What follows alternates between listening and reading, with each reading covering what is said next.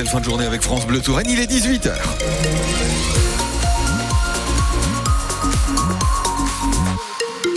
À 18h, c'est l'heure du journal avec vous, Boris Compin. Bonjour Alain, bonjour à tous. Comme on pouvait le craindre, le week-end sera compliqué pour des centaines de milliers d'usagers de la SNCF. La grève des contrôleurs devrait être suivie par environ 75% du personnel vendredi, samedi et dimanche, alors que près d'un million de passagers ont acheté un billet pour ce qui est un week-end de vacances dans deux zones sur trois. La SNCF ne pourra faire circuler que la moitié des intercités, des Ouigo et des TGV. Priorité sera donnée aux grandes lignes qui desservent les stations de ski.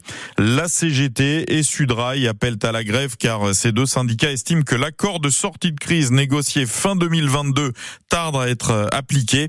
Une affirmation formellement contestée par le président de SNCF Voyageurs. Il parle quant à lui d'un mouvement social incompréhensible.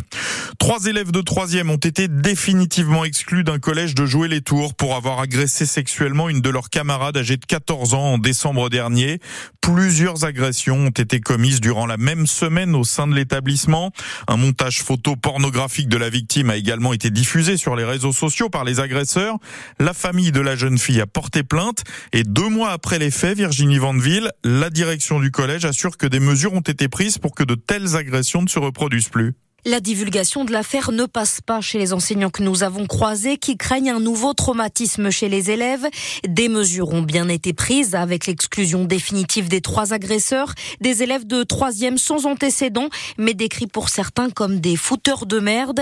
Deux mois après l'affaire, la chef d'établissement assure que le comportement des élèves est plus que jamais au centre des préoccupations. On a réuni toute l'équipe pour faire un retour hein, sur ce qui s'était passé et on s'est assurer que tant que sur le plan de la surveillance ou sur les réflexes qu'on devait avoir, que c'était bien au clair par rapport à tout ça. Donc là, on est extrêmement vigilant. Moi, j'ai convoqué l'équipe mobile de sécurité pour pouvoir intervenir auprès des élèves de troisième, notamment concernant les comportements euh, euh, donc de nos jeunes, également tout ce qui était les problématiques des réseaux sociaux. Et encore maintenant, on continue à programmer des séances de prévention, tout ce qui a trait à l'éducation sexuelle. L'école remplit ainsi son rôle dans l'éducation des élèves, mais l'école ne peut pas tout, selon le directeur académique Christian Mindivé.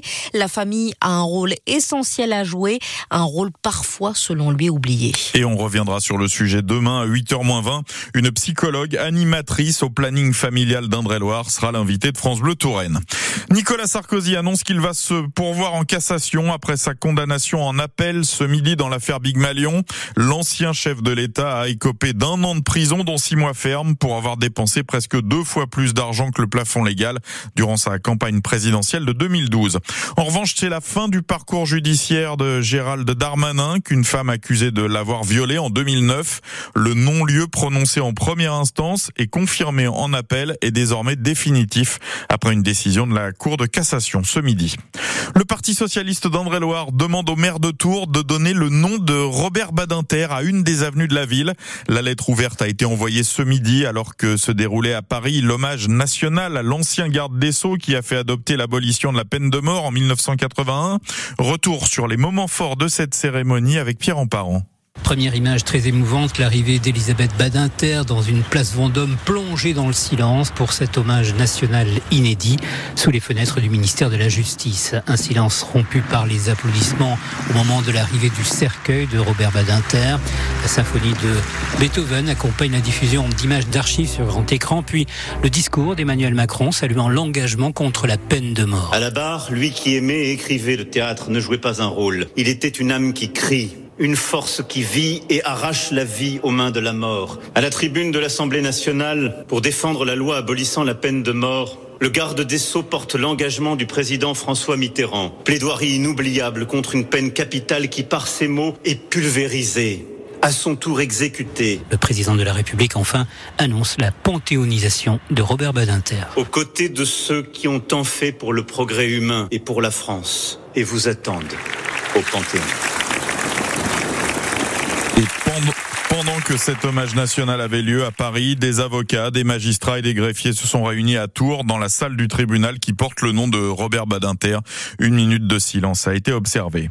Comme c'est le cas régulièrement depuis plusieurs années, la soirée de Saint-Valentin risque d'être perturbée par le football dans pas mal de foyers. Le Paris Saint-Germain dispute en effet ce soir le huitième de finale aller de Ligue des Champions.